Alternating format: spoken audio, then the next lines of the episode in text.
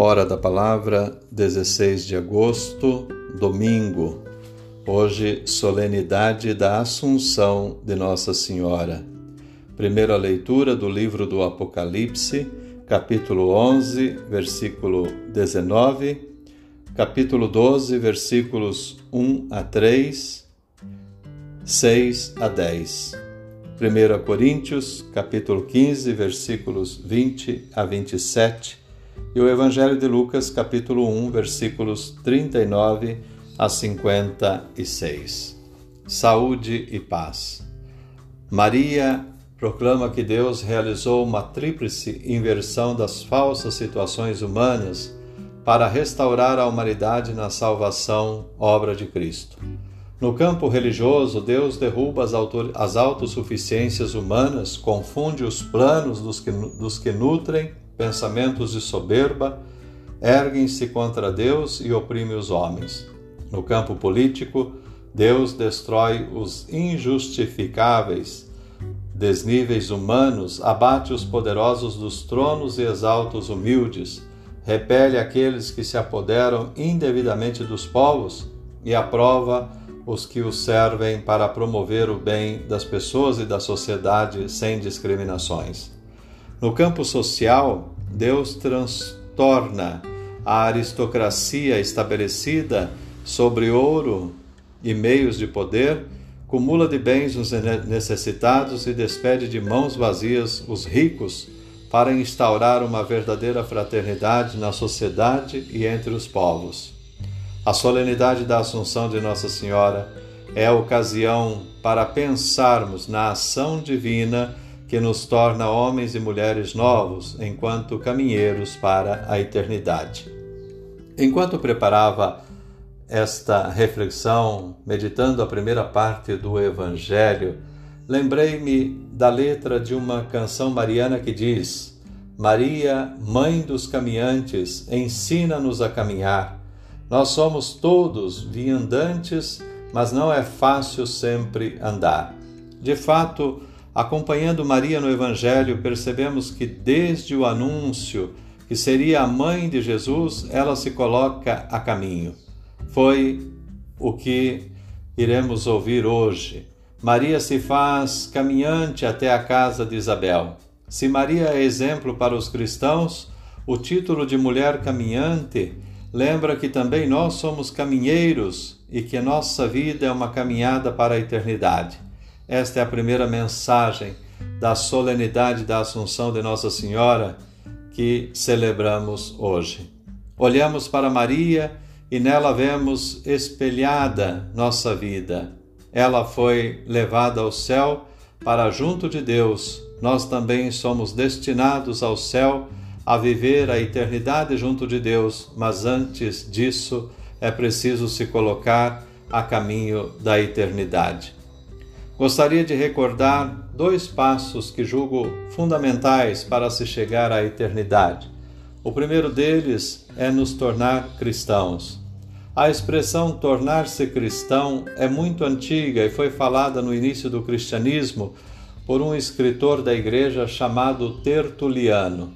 Este teólogo ensinava que ninguém nasce cristão, ou seja, ninguém é cristão porque seus pais são cristãos, por exemplo o cristão se forma, vai tomando formas de cristão à medida que vive de acordo com o ensinamento de Jesus Cristo.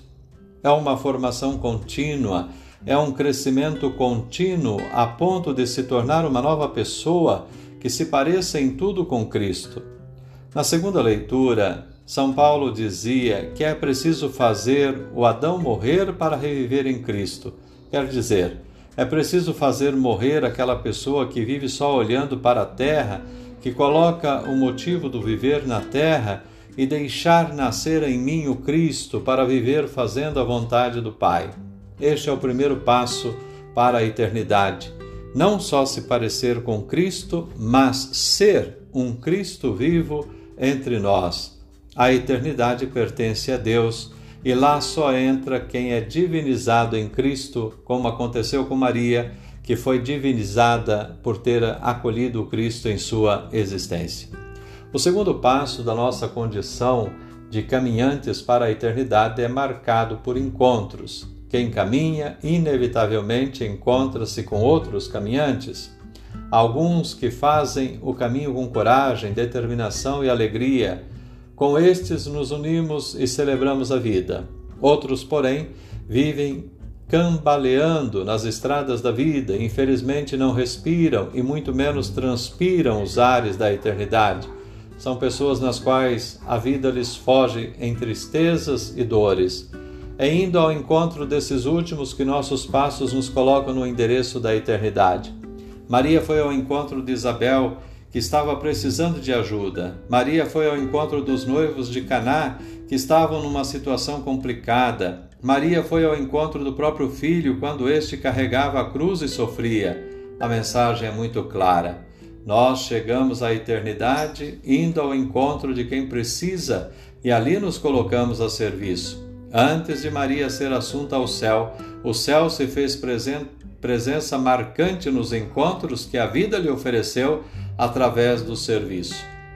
A festa da Assunção, como temos falado, é uma solenidade que ergue nossos olhos para a eternidade.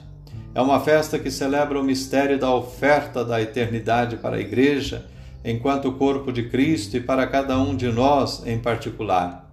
Por isso, hoje fazemos uma celebração de ação de graças, glorificamos o Pai por destinar nossa vida a ser eterna em Cristo Jesus. Hoje lembramos que, assim como aconteceu com Maria, que teve como destino a eternidade, também nós temos um destino e esse destino é a eternidade. Para isso, existem dois passos importantes que foram vividos intensamente por Maria, os quais somos chamados a assumir ou a intensificar. É preciso que nos tornemos cristãos e cristãs, vivendo de acordo com o Evangelho e que sejamos uma mão estendida aos irmãos que precisam de nossa palavra e de nossa ajuda concreta. Podemos dizer que à medida que nos tornamos cristãos, mais estendemos a mão aos irmãos e mais nos aproximamos da eternidade. Dentro das reflexões vocacionais no mês de agosto, recordamos hoje a vocação à vida religiosa.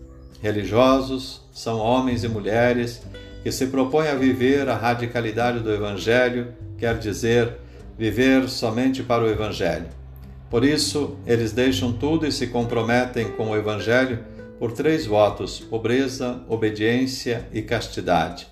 Vivendo assim, tornam-se na igreja e no mundo testemunhos, pessoas que mostram com a vida que é possível viver dando passos para a eternidade sem colocar a segurança da vida na terra. O testemunho dos religiosos demonstra que é possível ser uma pessoa nova em Cristo, vivendo de acordo com o projeto de vida do Reino de Deus. É possível viver dedicando a vida para realizar encontros que sejam marcados pelo serviço aos irmãos e irmãs que precisam de nossa ajuda. Por isso, hoje, pedimos que Deus nos dê a graça de testemunhos vivos na vida religiosa para que nossos passos em direção à eternidade tenham modelos de vida autenticamente cristãos. Assim seja. Deus te abençoe, um ótimo dia. Em nome do Pai, do Filho e do Espírito Santo. Amém.